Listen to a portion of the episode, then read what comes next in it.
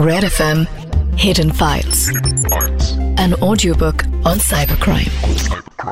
अमित दुबे के red F सुनना शुरू कर चुके हैं आप शो का नाम है हिडन फाइल्स मेरा नाम है रौनक, और आपको आज की हाइलाइट्स पता है क्या यही कि इतने हफ्तों के बाद आज हमारे जो मशीन होती है ना रेडियो पे जिसपे हम बोलते हैं कंसोल बोलते हैं इसको इस पर साइबर एक्सपर्ट अमित दुबे जी ने कब्जा कर लिया है। मतलब इनको अब समझ में आ गया फाइनली कि किस बटन से माइक ऑफ़ होता है किससे ऑन होता है किससे गाने बजते हैं किससे आपकी आवाज़ सुनाई देती है। मतलब सर आपने इसको भी हैक कर लिया। अरे रौनक बस आपको देख देख के ही सीखा है। अरे सर लेकिन हाँ बात तो है।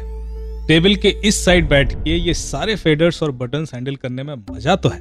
अमित जी उससे भी ज़्यादा मज़ा हिडन फ़ाइल सुनने में है और मैंने सुना है कि आज जो real life based crime story आप हमें सुनाने वाले हैं वो आपके करियर का अब तक का बेस्ट केस है। क्या ये बात सच? बिल्कुल रौनक। और ये वाला केस ऐसा था जिसे सुन के आप भी कहेंगे कि वाकई क्रिमिनल कितना शातिर था और उसने किस लेवल की प्लानिंग करके ये जुर्म किया। मतलब अमित जी आपने इतने सारे केसेस खुद सॉल्व किए हैं और अगर आप इस केस की इतनी तारीफ़ कर रहे हैं तो हम क्या पूरा हिंदुस्तान इस वक्त तैयार है इस कहानी को सुनने के तो शुरू करिए। ठीक है रौनक तो शुरू करते हैं आज की कहानी। ये करीब 2010 के दिसंबर की बात है।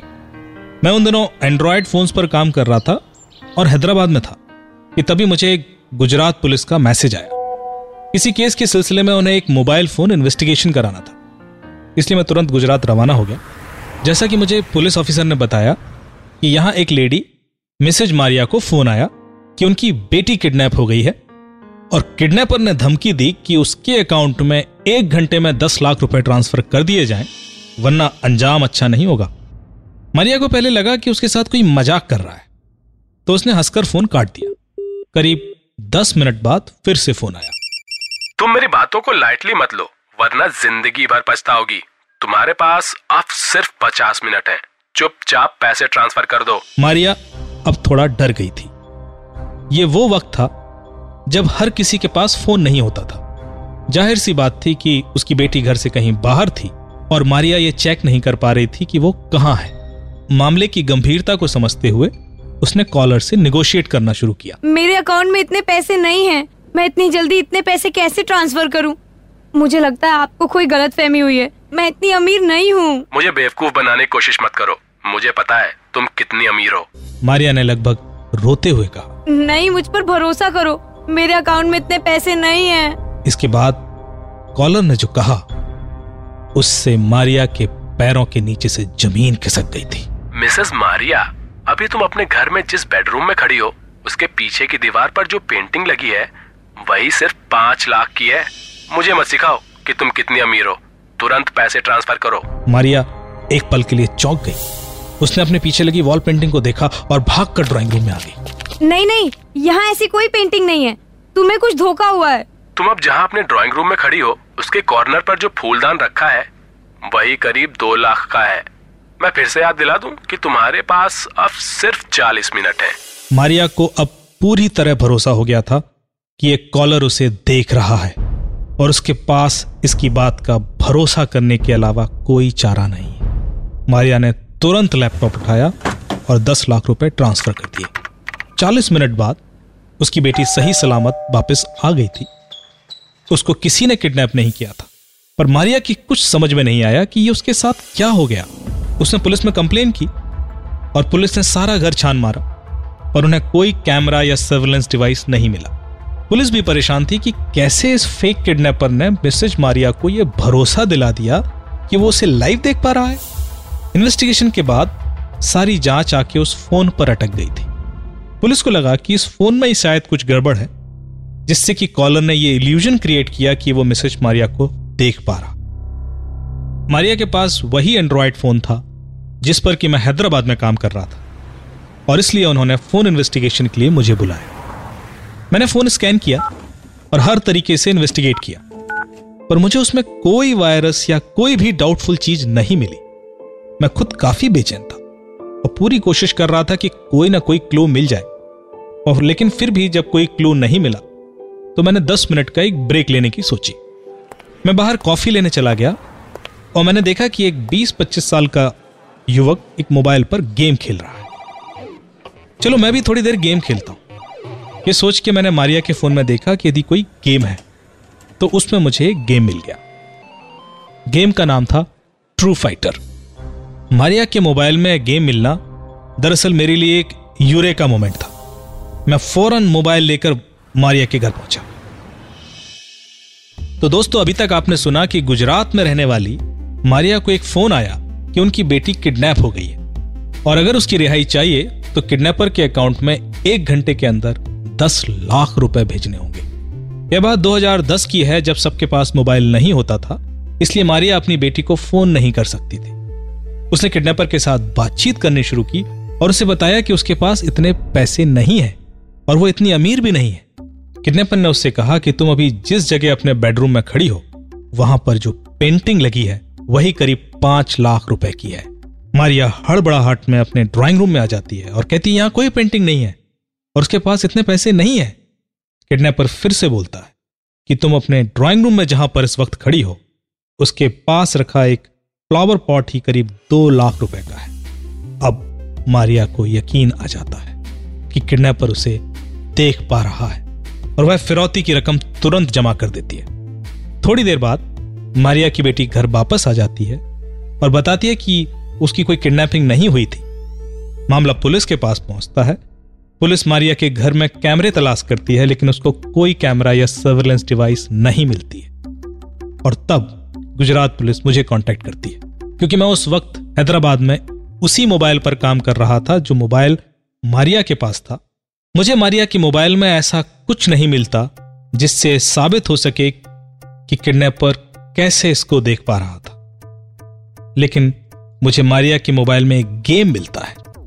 एक गेम ट्रू फाइटर, जिसे देखकर चीज़ें क्लियर होना शुरू हो जाती हैं। अब सुनते हैं आगे।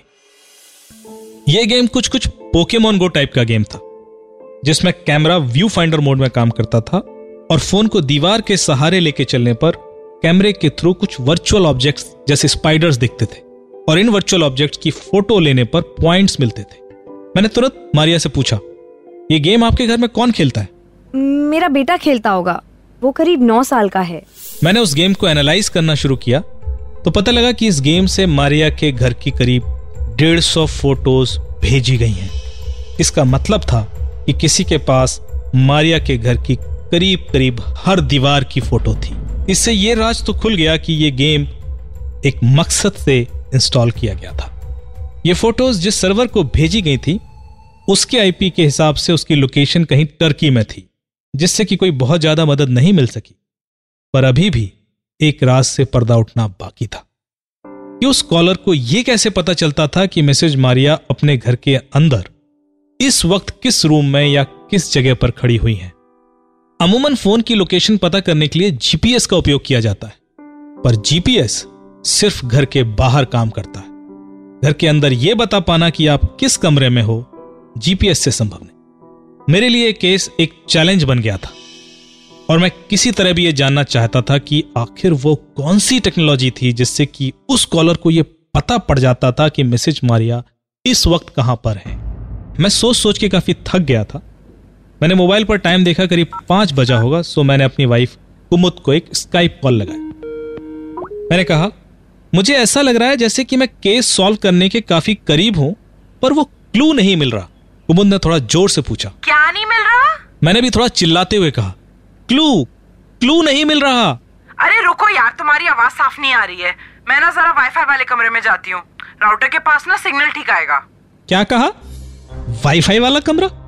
ओ माय गॉड अचानक मुझे सब समझ आ गया था। Thank you Kumud. मैं तुम्हें बाद में कॉल करता हूँ। मुझे लगता है मुझे क्लू मिल गया है। कौन सा क्लू मिल गया? मैंने ऐसा क्या बता दिया? पर मुझे पता था कि अब मुझे क्या करना मैंने फिर से उस गेम के थ्रू फ़ोटो क्लिक करना शुरू किया और अपलोड पैकेट्स को एनालाइज किया। तो यह पता चल गया कि हर फ़ोटो के साथ वाईफाई सिग्नल लेवल स्ट्रेंथ भी भेजा गया है, जो कि क्रिमिनल को यह डेटा लोकेशन मैप करने में हेल्प करता है। और जब वो आपको कॉल करता है, उस समय के वाईफाई सिग्नल के स्ट्रेंथ से वो पता लगा लेता है कि आप किस एरिया में खड़े हो। और आपके आसपास की दीवार पर क्या होगा? वाओ! इट वॉज़ अमेजिंग पहली बार मुझे यह रियलाइज़ हुआ कि वाईफाई किसी की इंडोर लोकेशन ट्रैक करने में भी यूज़ किया जा सकता है। ये क्रिमिनल तो काफ़ी एडवांस लेवल का प्रोग्रामर है। मारिया के बेटे जॉर्ज को यह ऐप एक डायरेक्ट लिंक भेज के इंस्टॉल कराई गई थी। मैंने इसी नाम से ऐप प्ले स्टोर पर ढूंढना शुरू किया तो मुझे एक सिमिलर ऐप मिल गई। ज़ाहिर सी बात थी कि मारिया वाली ऐप इसी ऐप की रिवर्स इंजीनियरिंग करके बनाई गई थी। मैं आपको बता दूँ कि क्रिमिनल्स आमतौर पर जो स्टैंडर्ड प्ले स्टोर वाली एप्स हैं, उसको डाउनलोड करके उसकी रिवर्स इंजीनियरिंग करते हैं, उसको रिकोड करके अपने हिसाब से एक फर्जी ऐप बना लेते हैं। जो दिखती तो वैसी ही है, पर अब वो उनके लिए काम करती है। ऐसी ऐप को रॉग ऐप बोला जाता है। इस बीच मैंने गूगल सपोर्ट को भी एक मेल लिखी कि ये ऐप जो कि प्ले स्टोर पर है, किस आईडी के थ्रू साइन की गई है, उसका डिटेल भेजिए। गूगल से जो जानकारी मिली, उसके अनुसार ये एप्लीकेशन एक यूनिवर्सिटी में बनाई गई थी। और पुलिस द्वारा पूछने पर प्रोफेसर साहब ने हमें उन सारे स्टूडेंट्स की डिटेल्स दी, जो इस प्रोजेक्ट में इन्वॉल्व थे। हमारे सामने करीब सत्रह स्टूडेंट्स के नाम और डिटेल्स थे। और पुलिस ने हर एक स्टूडेंट्स की इंक्वायरी शुरू की। सबके बैंक अकाउंट डिटेल्स चेक किए गए। उन सारे स्टूडेंट्स की मिसेज मारिया से फ़ोन पर बात भी कराई गई कि वो आवाज़ पहचान सकें। पर हमें कुछ भी गड़बड़ नहीं मिला और हम अभी भी असली क्रिमिनल से काफ़ी दूर थे। कई बार केस सॉल्व होने के बहुत करीब होने पर भी जब हमें नाकाम वापस लौटना पड़े तो बहुत बुरा लगता है। हम लोग एयरपोर्ट पर बैठे थे और मैं अपने आसपास बैठे बच्चों को मोबाइल पर गेम खेलते देख रहा था और तभी मेरे दिमाग में एक आइडिया कौन था? How can we miss this मैंने तुरंत इन्वेस्टिगेशन ऑफिसर को फ़ोन लगाया और कहा, सर, ये डिटेल्स मुझे चाहिए as soon as possible play store server उन सारे मोबाइल्स की डिटेल लॉक करता है जहाँ जहाँ ऐप इंस्टॉल की गई हो। जिस किसी ने भी ये ऐप क्रिमिनल पर्पस के लिए बनाई है, उसने इससे पहले खुद भी इसे ज़रूर टेस्ट किया होगा। हमें प्ले स्टोर से यह पता लगाना था कि वो कौन से मोबाइल थे जहाँ सबसे पहले ये ऐप इंस्टॉल की गई, क्योंकि क्रिमिनल उन्हीं में से कोई एक था। थोड़े वक्त में हमारे पास उन 50 मोबाइल की डिटेल्स थी, जहाँ ये ऐप सबसे पहले इंस्टॉल की गई थी। और उसके बाद यह पता लगाना मुश्किल नहीं था कि इनमें से क्रिमिनल कौन हो सकता था। पुलिस ने जब उस स्टूडेंट के हॉस्टल में रेड डाली तो उसके लैपटॉप से मिसेज मारिया के घर की फ़ोटोज़ और सारे डिटेल्स भी मिल गए। और ये केस सॉल्व हो गया। Red F M hidden files an audio book on cyber crime Amit Dubey के साथ. अरे बाप रे बाप मतलब ये तो ऐसी कहानी है जिसपे बॉलीवुड वाले पिक्चर बना सकते हिडन फाइल्स पे मैं हूँ रौनक और ये real life cyber crime story आपने सुनी रेड एफएम पर। और अगर सच में इस लेवल की प्लानिंग वो लोग करते हैं तो आपका अवेयर होना बहुत ज़रूरी है, ऐसे क्रिमिनल से बच के रहना बहुत ज़रूरी तो इस तरीके के क्राइम से आप कैसे बच सकते हैं, इसके ऊपर हम डेफिनेटली अपने एक एक्सपर्ट से बात करेंगे। आप सुनते रहिए हिडन फाइल्स मेरे यानी रौनक और साइबर एक्सपर्ट अमित दुबे जी के साथ। बजाते रहो।